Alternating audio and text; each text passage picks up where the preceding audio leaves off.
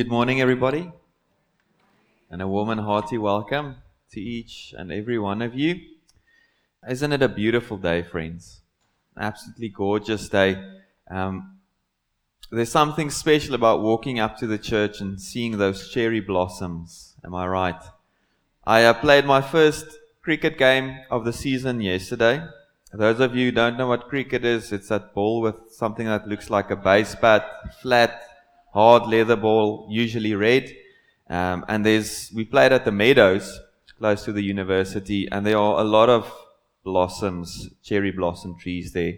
Um, and there was a bit of wind, and as we were playing, a lot of the petals just blew over the cricket pitch, and it was something to really savor and take in. And my hope and my prayer is, is that we will have many of these moments in the months to come and also, spiritually speaking, you would have a moment like that this morning where you are in absolute awe and adoration of our loving Creator God.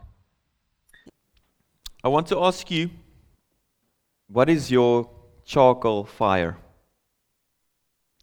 What is that special place of encounter for you with Jesus where He reminds you of who you are in your true identity as His kin, as His beloved. And that in the way of Jesus, in this place, you are reminded that failure is not the end of your story. And let's be honest, these moments often occur during a failure. Maybe a failed marriage, or maybe a failed harvest. Maybe you failed to finish your degree. When we fail, we are forced to take stock and to explore why, and then to seek the way forward. I looked at many definitions of failure, but this one stood out. It says a fracturing or giving away under stress. And I want to talk today about failure for two reasons. The first reason is is failure is kind of like this golden thread that runs throughout the entire Bible. I don't believe there's one single character in the Bible that was without fault. And secondly, because it is so part of our lives, failure as human beings. It's so normal to, to fail or to feel like we have failed others. Maybe it happened to you this week when you forgot to put out your bins, like me. Or you've failed to be patient once more. Or you're having a bad day on the golf course. Why can't I lose that winter fat? Will I forever forget to filter my words? Must I always be late for a meeting? And how long will I continue to compare myself with others? It's exacerbating my own feelings of insecurity, worthlessness, and failure. Come on, we've all been there. But, friends, let's be honest failure isn't necessarily all bad. It could lead to your charcoal fire moment, or maybe serve as a catalyst for it. There is a Catholic priest I quite like, Richard Rohr, and he says the following There's nothing to be learned from success after you turn 30. I wonder if you would agree with that. There's nothing to be learned from success after you turn 30. Ask the guy who bought Twitter, um, a social media online platform for $44 billion if it is worth it. If he learned anything from his experience. I read an article this week saying, imagine what that would have meant, that amount of money, $44 billion, what that could have done for climate change, maybe ending world hunger. It said later in the article $44 billion would fund the whole of America's tuition at a community college for five years. Success is relative. failure too. But failure seems to be a much greater teacher than success. We can all testify to that. Friends, this is the notion that Jesus understood very well. After the events of the Easter weekend, Jesus' followers seemed stooped and steeped in their failure. We know how they left him in his darkest hour of need, how they fell asleep, Peter denying Jesus three times. They go out fishing to soothe their hurt and their embarrassment, and they can't even catch fish anymore. One had to wonder if they sat there silently on that boat, listening to the lapping of the water against the boat. Maybe a few seagulls in the distance, wondering if the pain would ever subside. They failed him. How could they have failed him after everything that he had done? Bitterly disappointed. Failure after failure after failure. And they're ready to head home after a long night when they hear a man shouting, Other side! Put your nets on the other side of the boat. That evening's frustrations and failures soon melt away into the past as the net is raised to surface, revealing a tremendous catch. John recognizes Jesus. Peter jumps off the boat, swimming ashore. And then that beautiful moment, that moment of reconciliation and healing around a charcoal fire for breakfast. Have you ever noticed the following in our story? Not only is Jesus busy preparing this breakfast, but he also involves the disciples. He empowers them. He says, Bring some of the fish you have just caught. He could have easily said, Bring some of the fish I helped you to catch. Even though they are failures, Jesus gifts them with a grand catch and supplies them with some dignity in the process too. And then that charcoal fire. I want to read you one commentary says that moment, that interaction, that encounter at the charcoal fire, saying the following The only other time a charcoal fire is mentioned in John's Gospel is I think we many of us know this is the fire outside the house of the high priests where the servants warmed themselves in the cold. It was the very same charcoal fire Peter stood next to as he was asked three questions and denied knowing Jesus three times. And now, here on the beach, Jesus cooks their breakfast over a charcoal fire. And we discussed this a bit when we did that series about the senses, didn't we? Neuroscience confirms that we've all experienced smells have a strong link to memories and emotion. So imagine, imagine Peter's experience arriving on the beach, soaking wet, to see his friend Jesus and being greeted with a smell that took him back to that night he'd been trying to forget for weeks. Just a few hours before, on that dreadful, humiliating, terrible night, Peter had made a grand promise that he was ready to die for Jesus. In effect, Peter claimed that he loved Jesus the most. And then, when the rubber met the road, it appeared that he loved Jesus the least. What a build up to a very important conversation. Simon, son of John, do you love me? Do you really love me? Do you truly love me? Do you love me more than these? Then being confronted with his own brokenness, thinking, maybe, maybe I don't love Jesus the best. And folks, it's interesting. Jesus is very intentional from start to finish, pulling up Peter's shame and guilt. It's as if he's saying, let's get to the hurt. Let's not pretend we could talk about anything else like the weather. Let's make sure we both know what we are dealing with right here, right now. Yes, Lord. Yes, Lord. Yes, Lord.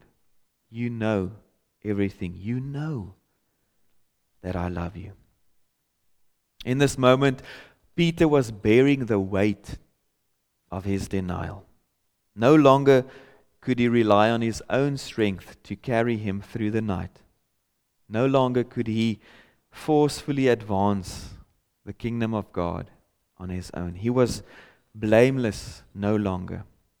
His cowardice had been on full display, and any reasonable man would know him to be unsuitable to carry the kingdom banner. His strength had failed him, and everyone knew it.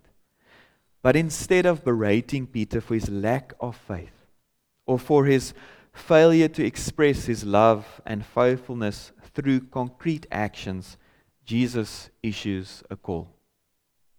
What is it? Feed my lambs.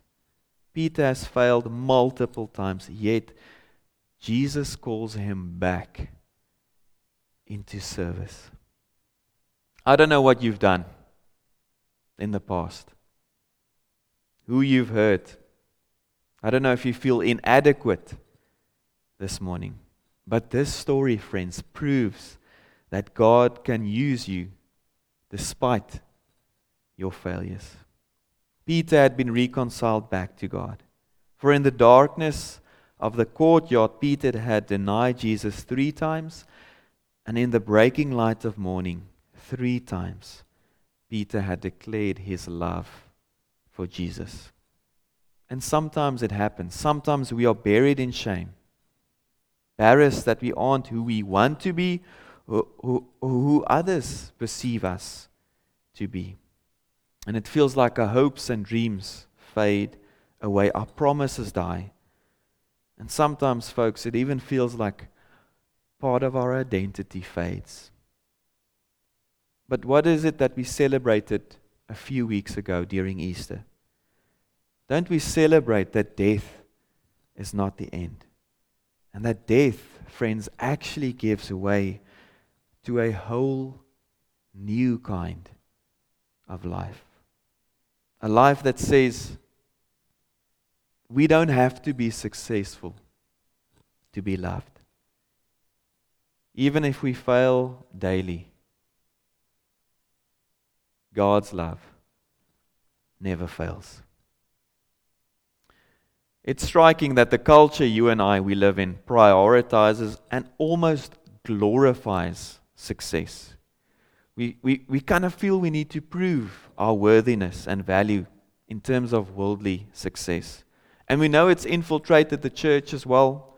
We kind of look at membership numbers and we look at how much we give. It's tiring often. We feel like Peter after a long night of fruitless fishing. Maybe you feel like that today. Maybe you just feel, what's the use? What's the purpose? Can't do this anymore. You know what? And I, and I really hope, I hope this liberates you. Jesus hasn't called us to be successful. He calls us to be faithful. He doesn't call us to be successful. He calls us to be faithful. And being faithful doesn't always look or feel like success. Is it possible that God can work through your failures? that God even uses your failed attempts for His glory.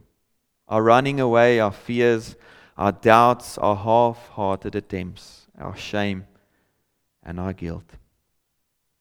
Why else would, would Paul say things like, I will boast all the more gladly in my weaknesses, so that Christ's power may rest on me?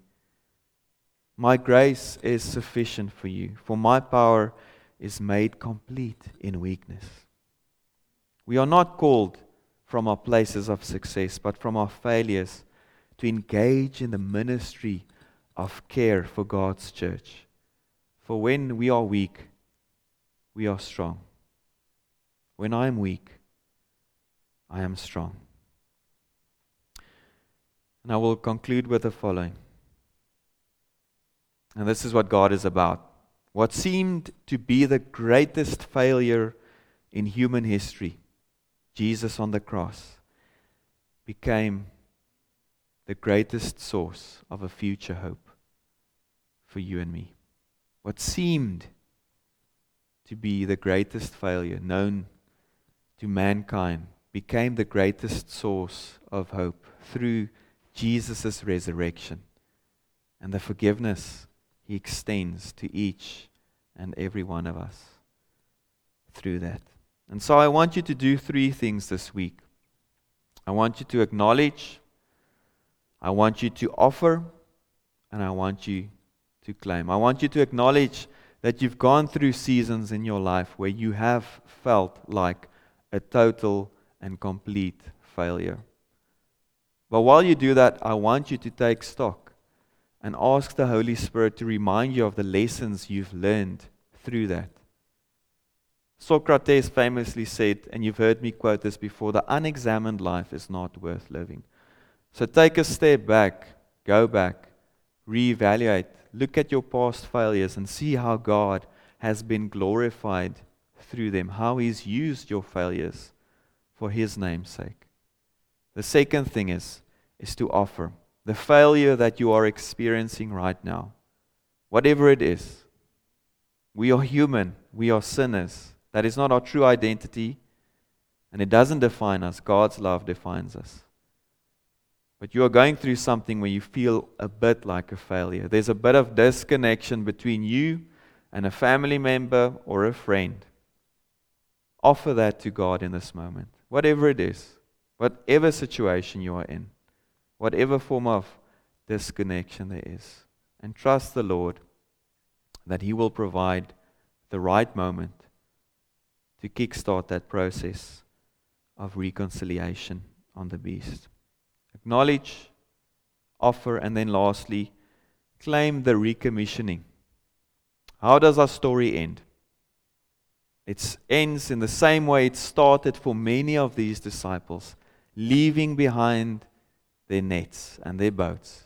A life of, of familiarity in following Jesus.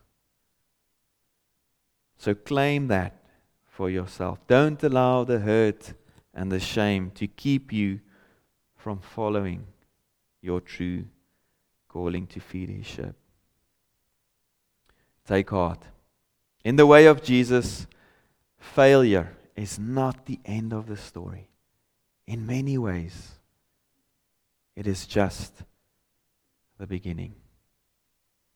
May that be true for you today, in this very moment, and in this week to come. As we approach and enter summer, and you smell those charcoal fires, be reminded of this story. Be reminded of your forgiveness and that nothing you ever do will be able to separate you from God's love or your calling because of His extravagant love for you. Amen. Receive now the blessing of the Lord. May you go out and have many similar encounters where you find your charcoal fire, where you find your healing, your mending, and your restoration. And may you create this space for others as well. And may the blessing of God Almighty, Father, Son, and Holy Spirit rest upon you now and forevermore.